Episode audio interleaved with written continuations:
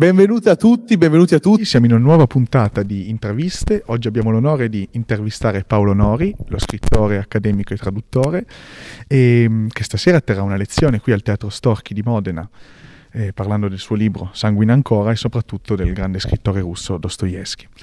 Paolo, innanzitutto come stai? Eh, sta bene, e te? Abbastanza bene, sì, sono, sono molto onorato di poterla intervistare. E volevo chiederle, lei è uno scrittore le vorrei chiedere di descriversi con tre aggettivi. Cioè Paolo Nori, come descriverebbe Paolo Nori? È la cosa più difficile che potevi chiedermi perché io non, non mi vedo, per, però ci provo, sono permaloso, sono okay. testardo e, e, e, no, e, pigro, ecco, sono tre cose.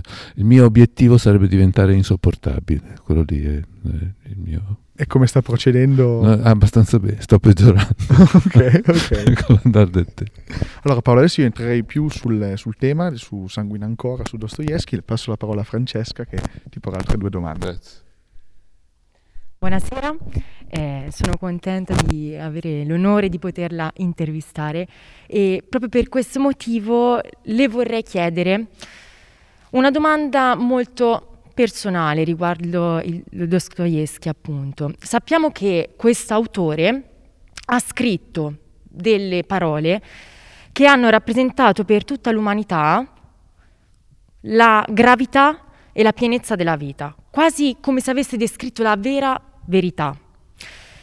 Proprio per questo motivo le vorrei chiedere, Secondo lei, perché le, pa- le, persone hanno quasi paura di leggere lo Dostoevsky o di rileggerlo? Quindi hanno paura della verità? No, non credo che abbiano paura della verità. È vero però, o forse sì, non lo so. Eh, è vero che Dostoevsky e, e, i russi in generale fanno paura, e fanno paura per una serie di motivi, per, perché scrivono in genere romanzi molto lunghi, eh, con dei nomi, eh, ogni personaggio ha perlomeno tre nomi perché ha un nome, un patronimico e un cognome, poi spesso hanno anche dei diminutivi, dei vezzeggiativi e, e, e, e si fa fatica a, delle volte a... è una lettura faticosa. Dostoevsky è vero che ha scritto delle cose potenti sen- e, gravi in, un sen- in senso buono, ecco ha scritto anche delle cose molto... è anche uno scrittore comico, è anche uno scrittore leggero. Sono dei romanzi da Dostoevsky come Il giocatore o Il villaggio di Stipancico e i suoi abitanti che sono dei romanzi comici dove i personaggi fanno... e anche nei romanzi, diciamo così, più considerati più importanti come i fratelli Caramazzo, per esempio, sono dei personaggi comici, no? Il, il padre dei fratelli Karamazov, quando chiede a Alyosha, che, non, che non, è un non credente, quando chiede a Alyosha, che è suo figlio che vuole andare in convento, eh, se all'inferno c'è il soffitto, e che lui è disposto, e gli dice che è disposto a credere all'inferno solo se c'è il soffitto, a me fa ridere, ecco, è un personaggio che, ed è una be- bellissima domanda. E di questi personaggi imbarazzanti sono pieni anche i romanzi, diciamo così, gravi, ecco, per così dire, di Dostoevsky e questa è una cosa che Nabokov ha detto a proposito di Gogol, credo che un po' valga anche per Dostoevsky, che la, a leggere questi grandi autori si accorge che la, il comico e il cosmico sono separati solo da una sibilante. A proposito di cosmico, infatti le volevo dire che Dostoevsky sem- gli è sempre importato descrivere il cosmico che è dentro il cuore delle persone, quel cosmico tra bene e male. Quindi, secondo lei, qual era la battaglia del Dostoevsky? Ma io credo che lui, cerca, non lo so, ed è dif- non è che ce ne fosse una, poi è cambiata anche nel corso degli anni, ma lui si è impegnato. Io vedo in quel signore lì una grande passione, che è la passione per la letteratura. No?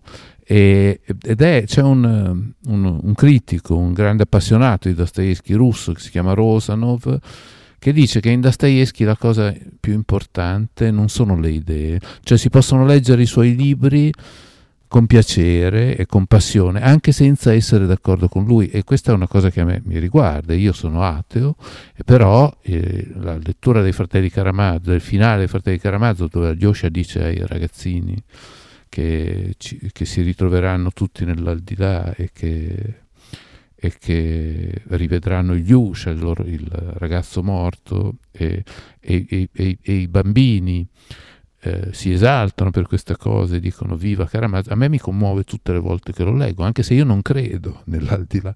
E ha ragione Rosanov. E secondo me la cosa importantissima in Dostoevsky, come dice Rosanov, è il tono.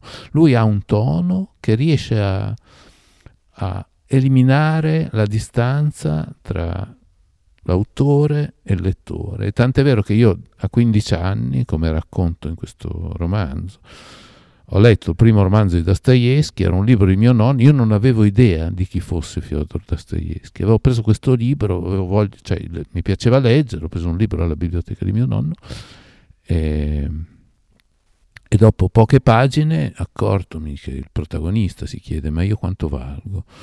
Sono come un insetto, sono come Napoleone. Io mi sono chiesto, mi sono fermato nella lettura, mi sono chiesto io quanto valgo? Sono come un insetto, sono come Napoleone. E ho avuto nettissima l'impressione che quel romanzo lì, che era stato scritto 112 anni prima, a 3000 km di distanza, nella Russia zarista, lontanissima dall'Emilia degli anni 70 in cui vivevo io, avesse aperto dentro di me una ferita che non avrebbe smesso tanto presto di sanguinare. Questo, io non so se Dostoevsky si proponeva questa cosa, ma ci è riuscito ed è, ed è c'è una cosa che mi torna in mente spesso in questi giorni terribili, no? ed è una cosa...